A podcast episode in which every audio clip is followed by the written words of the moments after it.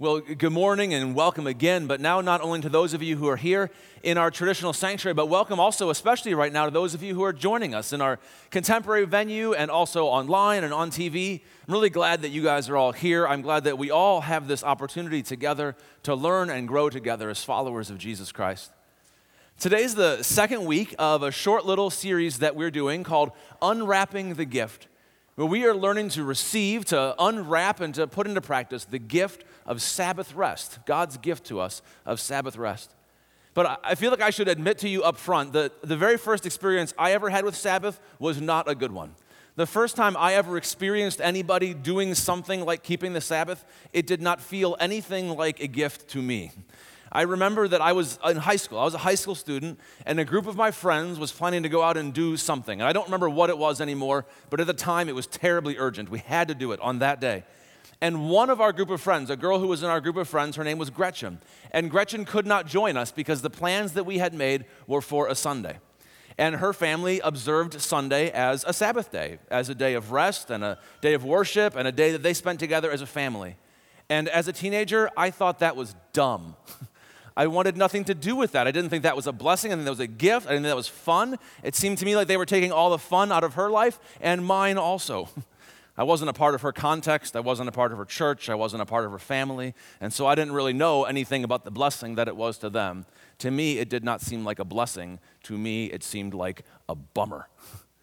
Now, I have had better experiences with Sabbath since then. I've had a couple different seasons in my life where I have received and practiced the gift of Sabbath. I wish I didn't have to tell you it was several different seasons. I wish it was one all the time. I did get a chance to start again about a half a year ago, actually, and I'll tell you more about that a little bit later. But I want to tell you up front that my first experience with Sabbath was just like that. And I think that I am probably not alone in that. I imagine that a lot of us, when we think about Sabbath, if we think about Sabbath at all, we think of it perhaps as some sort of burden, probably not as a blessing. In fact, one time I was having a conversation with another friend of mine just a few years ago, and we were talking about the practice of Sabbath. And his question to me was about another word that starts with B How boring must that be? Well, what am I supposed to do all day long? I just like read the Bible and pray all day? Because if that's what I'm supposed to do, I'm going to get really bored. A lot of us, when we think about Sabbath, if we think about Sabbath, I think we think of it as kind of an imposition or a, a legalism, a boring, burdensome bummer. But in truth, I think probably, maybe even more of us, me also for long stretches of time, don't actually think much about Sabbath at all. We're going too fast to bother thinking about Sabbath. We have too much to do to worry about rest. Instead, we're just running around all hectic and bedraggled. We are bullied and bruised and beat up, I think, by our own pace of life. We're going so fast. There's a great line that always helps me remember this. Are any of you Lord of the Rings fans? Are you going to see the Bilbo the Hobbit movie when it comes out here pretty soon? I am. I'm looking forward to it. In the first movie of the Lord of the Rings trilogy, the character of Bilbo, who's kind of the central character of the Hobbit trilogy also, he has this great line. I remember reading it as a kid, actually, when I read those books in the first place, and it was in the movies also. There's a graphic right up here. We put a graphic up. Bilbo said one time, I feel thin, sort of stretched, like butter scraped over too much bread. This is a great image? Do you ever feel like you've just been scraped over too much bread? I think that's true for a lot of us. We're pulled in so many directions. We're going so fast. We're trying, we're all go, and we're no stop. And we need the gift of Sabbath, but we turn it down because we don't think it's a gift at all, because we don't believe that it's a blessing. I think deep inside we believe that it's much more of a bummer or a burden or boring. And to those of us who are followers of Jesus, I think we actually have another complication. We have another problem with the Sabbath. Those of us who are Christians, if you've ever read in the Gospels or heard some gospel stories of Jesus' life read in worship, then you get the impression that Jesus was breaking Sabbath all the time. Jesus didn't receive the gift of Sabbath. Jesus didn't practice Sabbath. And if we're disciples of Jesus, if we follow in his way, then why on earth would we practice Sabbath either? But this is an unfortunate misunderstanding, a blunder, perhaps, if you will. But before we can talk about that, I'd like to take us back to the beginning, back to the time that God first gave his people the blessing, the gift of Sabbath. and understand what that gift was supposed to be, and then see also how Jesus received that gift. Before I read you the passage in which God first gave his people the Sabbath, I want to introduce the Sabbath to you. I think a good way to begin understanding God's gift of Sabbath is to think of the Sabbath as a day of stop, as a day of stop.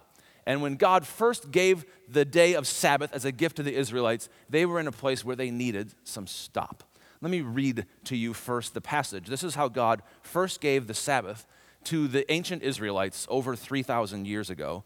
This comes from Exodus chapter 20, verses 8 through 11. God said to the Israelites, Remember the Sabbath day by keeping it holy. Six days you shall labor and do all your work, but the seventh day is a Sabbath to the Lord your God. On it you shall not do any work, neither you, nor your son or daughter, nor your male or female servant, nor your animals, nor any foreigner residing in your towns. For in six days the Lord made the heavens and the earth the sea and all that is in them. But he rested on the seventh day. Therefore, the Lord blessed the Sabbath day and made it holy. Now, I think it's really important to understand the context in which the Israelites were living and in which they received this gift, this instruction from God. When the Israelites first heard this commandment, they had just been set free from slavery. They were a slave people in Egypt, and God led them out of Egypt to be his people into freedom. And when they were in Egypt, they were enslaved to a king whose title was Pharaoh. But Pharaoh was not only a king, Pharaoh understood himself to be a god. And all the people of Egypt understood him to be a god. I think the Israelite slaves were compelled to view him as a god. And this god, Pharaoh, had an insatiable demand for more. He, was a, gave them a he gave the Israelites a never ending, ceaseless demand for more more bricks, more building, more work, more striving, more productivity, more blood, more sweat, more tears. All go, no stop, more, more, more. That was their life. They were there for the benefit of Pharaoh, and they could never stop. And God led them out from that. I think that experience that they had is probably not all that unfamiliar to many of us. We maybe don't have a name for whatever enslaving force it is that has our ear, but so many of us are caught up, enslaved to something that drives us to more and more all the time. It's why we feel so thin and stretched out and scraped out, like there's not enough of us to go around. It's been thousands of years, but sometimes the more things change, the more they stay the same. But the God of heaven and earth heard the cry of the Israelites. And he led them out from ancient Egypt and he led them out to be a people who would serve him. And he showed them that he would be different. And he gave them a different rhythm of life. He gave them a day of stop. It's as if he were saying, Fine, it's okay. Six days you shall labor and do all your work. Work is good and necessary, but it is not endless. And God put a boundary around work. Six days you shall labor and do all your work. Okay. But the seventh day is a Sabbath, a ceasing, a stopping. That's what the word Sabbath means. It comes from the Hebrew word for ceasing or stopping. But the seventh day is a stop, it's a Sabbath unto the Lord. Unto the Lord. And in the Sabbath day, in the practice of the Sabbath, the Israelites learned a new image of God. I think that's so beautiful. They didn't have to read philosophy books or contemplate something complicated and mysterious to understand God. They were given a practice, they were given a gift that taught them about the character of God for them. And they understood that God was not one big gaping demand for more, but rather the God of heaven and earth loved them and wanted to bless them and wanted to be in relationship with them wanted to teach them that they could depend on Him. He was not depending on them to produce more, but they could rest in Him. They could trust Him. They could depend on Him, and the world would still go on. And He would provide for them, and they would be okay. And God gave them the gift of a Sabbath. And it changed their picture of who God was. But not only did they learn God differently by the weekly practice of Sabbath, but they learned to see their neighbors differently in the weekly practice of Sabbath. In that verse that we just read from Exodus chapter 20, and in so many other Sabbath instructions in the Old Testament, God reminds the people that the Sabbath is given to them as a day of rest, not only for themselves, but also for those who serve them, even for their animals, for other people they don't know, for foreigners who are residing in their area. The Sabbath was every week a practical, lived out, implemented reminder of God's vision of rest, compassion, mercy, and justice, not only for myself, not only for themselves, but also for others. Man, I'll tell you, I find that to be deeply compelling. I find it to be deeply compelling that God gave them a vision for a different rhythm of life together that was grounded in a different vision of God that was a gift to people around them. And I think in our world today, we could still use a big dose of different.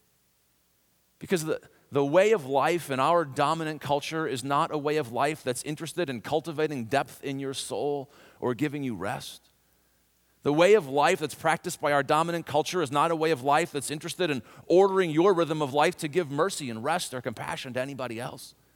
The way of life in our dominant culture is concerned with more, more, more. Do more and more with less and less.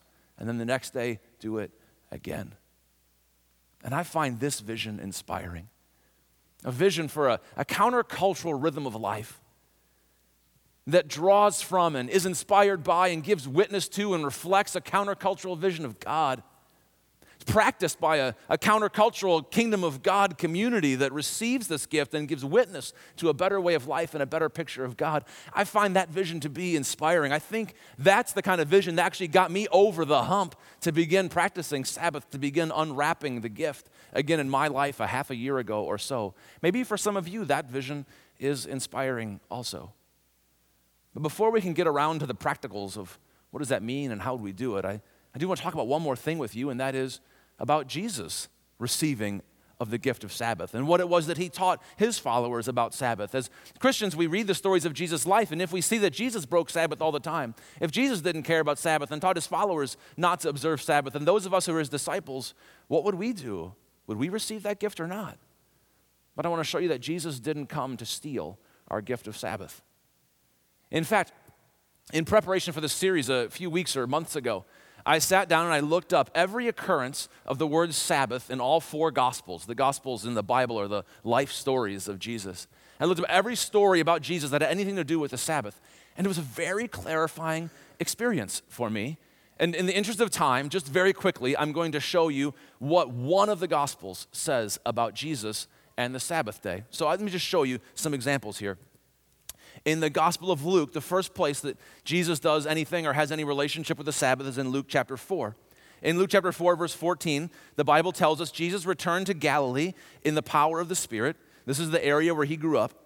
And news about him spread through the whole countryside. And he was teaching in their synagogues, and everyone praised him. And then he went up to Nazareth, which is the town where he had been brought up. And on the Sabbath day, he went into the synagogue, as was his custom and he stood up to read. And Jesus began to read there from the prophet Isaiah. It was the custom of Jesus to observe the Sabbath and to go to synagogue on the Sabbath day. That's a lot like we go to worship here together on Sunday. He was gathering with his fellow Israelites uh, for worship in the synagogue and for learning in the synagogue on Saturday. And then a little bit later in the same chapter, there's another example. Luke 4, verse 31. Then he, Jesus, went down to Capernaum, a town in Galilee, and on the Sabbath, he taught the people and they were amazed at his teaching because his words had authority. Jesus had this regular rhythm of gathering at the synagogue on the Sabbath day. The Sabbath day was a practice in his life. But let's get to the more controversial stuff. Luke chapter 6, there's a couple examples here. I want to just give you one of them. Luke chapter 6, verses 6 through 9. On another Sabbath, he, Jesus, went into the synagogue, see his regular practice here, and he was teaching there. And a man was there whose right hand was shriveled, was there together with the gathering at the synagogue. And the Pharisees and the teachers of the law were looking for a reason to accuse Jesus. By this time, Jesus was a thorn in their side. So they watched him closely to see if he would heal on the Sabbath, because that would break their understanding of Sabbath. But Jesus knew what they were thinking. And he said to the man with the shriveled hand, Hey, get up, stand in front of everyone. Because what he was going to do wasn't going to be secret, he was going to show them. So this guy got up and stood there. And then Jesus said to the people around, I ask you, which is lawful on the Sabbath, to do good or to do evil, to save life or to destroy it? And then immediately after that, he healed the man who had the withered hand. Now, notice what Jesus didn't say when he was getting in trouble on the Sabbath day. He didn't say, Oh, would you forget the dumb Sabbath already? Nobody cares about that anymore. He didn't say, God didn't mean for you to observe the Sabbath anymore. Jesus got into an argument with them about the right way to observe the Sabbath. What did it mean to honor God and to do good on the Sabbath as opposed to doing evil? Which assumes that Jesus still affirmed the goodness of the Sabbath day, right? He got into an argument about the right way to do it. And you might be very interested to know, I didn't know this until really quite recently. What Jesus says about the Sabbath in this example and others is actually very similar to what another number of other ancient Jewish rabbis were saying about the Sabbath. Jesus wasn't saying the Sabbath was bad. Jesus was having an intramural debate with other Jewish rabbis about the right way to practice the Sabbath. And Jesus had a very particular vision for what that was like and how God was fulfilling it in him. That didn't mean he was putting an end to it. And there's some similar examples in Luke 13 and 14 of Jesus healing on the Sabbath, but let me skip over those in the interest of time and just go right to the very last one. In Luke chapter 23, the last verses in that chapter, this is right after Jesus has been crucified and buried. We read these verses about his followers. The women who had come with Jesus from Galilee followed Joseph of Arimathea and saw the tomb and how his body was laid in it. And then they went home and prepared spices and perfumes. But they rested on the Sabbath in obedience to the commandment. Even at the end, when Jesus had completed his entire ministry on this earth, when he had taught his followers all he was going to teach them, they still understood very clearly, they had gotten the clear impression from him that they ought to still observe the Sabbath day. Jesus didn't come to violate or denigrate or abrogate the Sabbath day. He came to teach his followers how to receive the gift of Sabbath, how to unwrap the gift in such a way that they would receive it as the blessing that it is, not as the boring, burdensome bummer that we might imagine it or legalistically make it out to be, but to receive the gift that God was giving them and to make it so that it was a blessing and a gift to themselves and also to others around them. So, how should we respond to this? How do we respond to the gift that God is giving us? The first thing I think we can do simply is resolve to receive it is resolved to observe or keep the Sabbath day, to receive the gift that God has given us. I mean, as I read these passages, I think if the God of heaven and earth, who loves his people so much, said, My people will live by a different rhythm of life and they will learn to know me differently and they will learn to see others differently. And then Jesus, whom we call Lord, and from him we learn how to know God and we learn how to live life in the Jesus way, affirmed this practice himself and taught his followers to do it then I don't mean to be smart here, but do you think it might be worth a try? to observe the Sabbath day that God gave us as a gift to unwrap, receive and unwrap the gift that He's given us. And I know that means all sorts of practical questions, and I'll talk about just a couple of those for a second. But we can begin simply by receiving it. And one of the best things about the Sabbath day is you don't have to get it all figured out first. As there seems like there's a lot of things in life that you have to study and understand and hear about and learn and comprehend before you can do it. The Sabbath is just the opposite. It's on the job training. You just start doing it and then you understand rather than understanding before you do. I think that's a beautiful thing.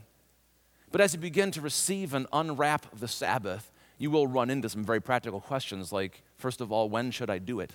When would I practice the Sabbath? I mean, the ancient Israelites and Jesus himself among them and current Jewish people today practice the Sabbath day from Friday at sundown until Saturday at sundown.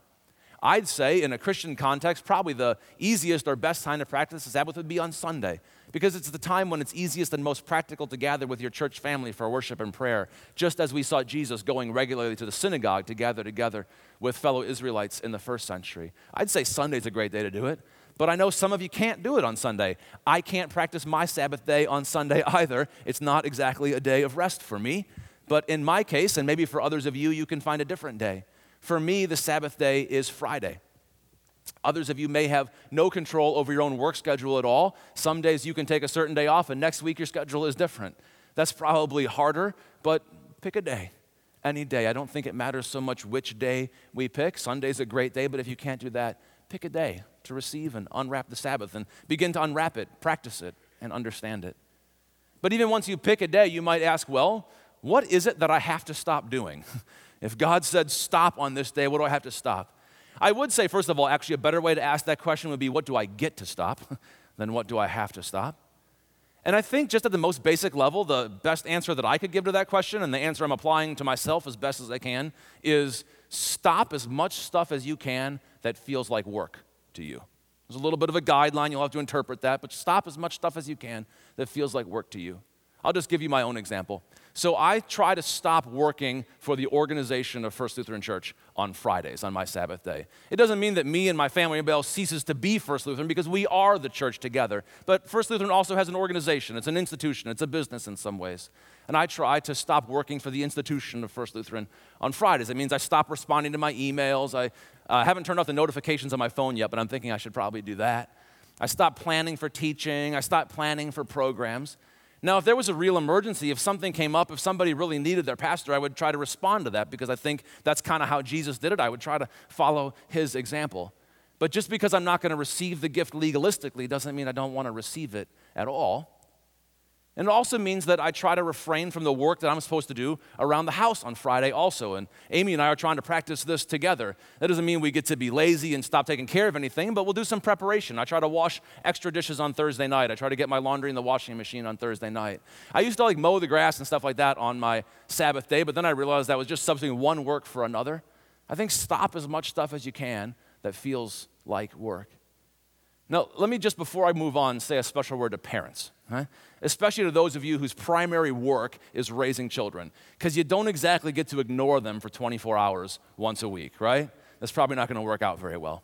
One of the books I've read over the last several months as I've been trying to learn how to implement Sabbath in my own life was written by a woman who lived a little while in Israel and picked up Sabbath there and tried to learn to do that in her family. And she was a wife and a mother. And she said, You know, I've, I just tried to shift the emphasis on, on the Sabbath day.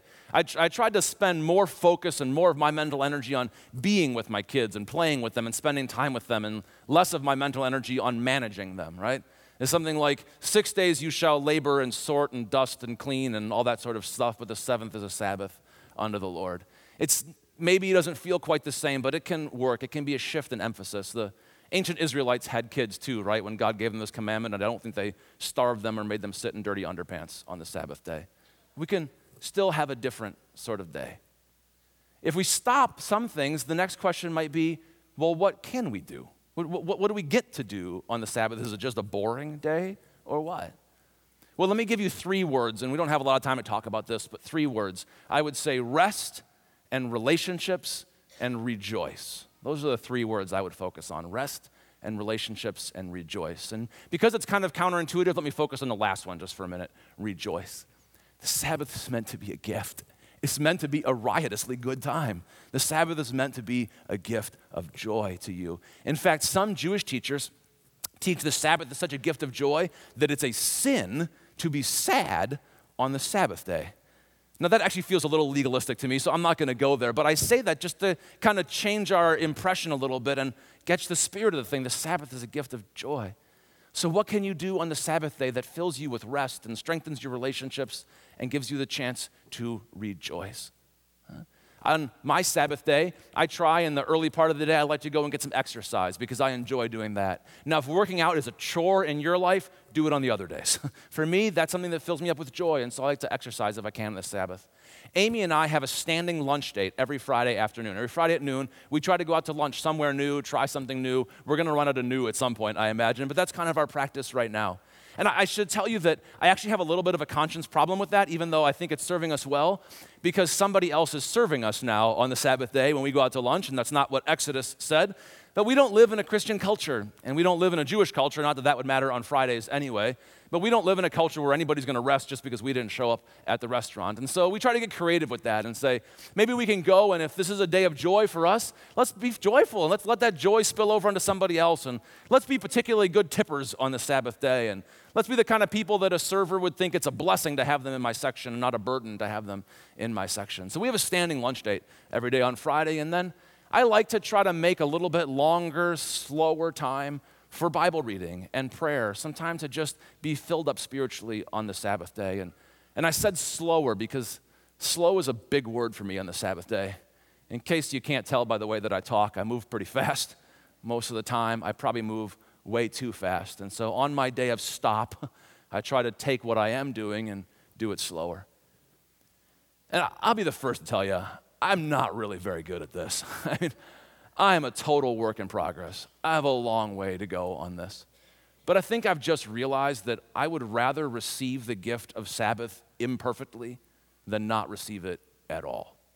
Uh, would, would it help you get over the hump to receive and unwrap the gift of Sabbath if you had permission to do it imperfectly?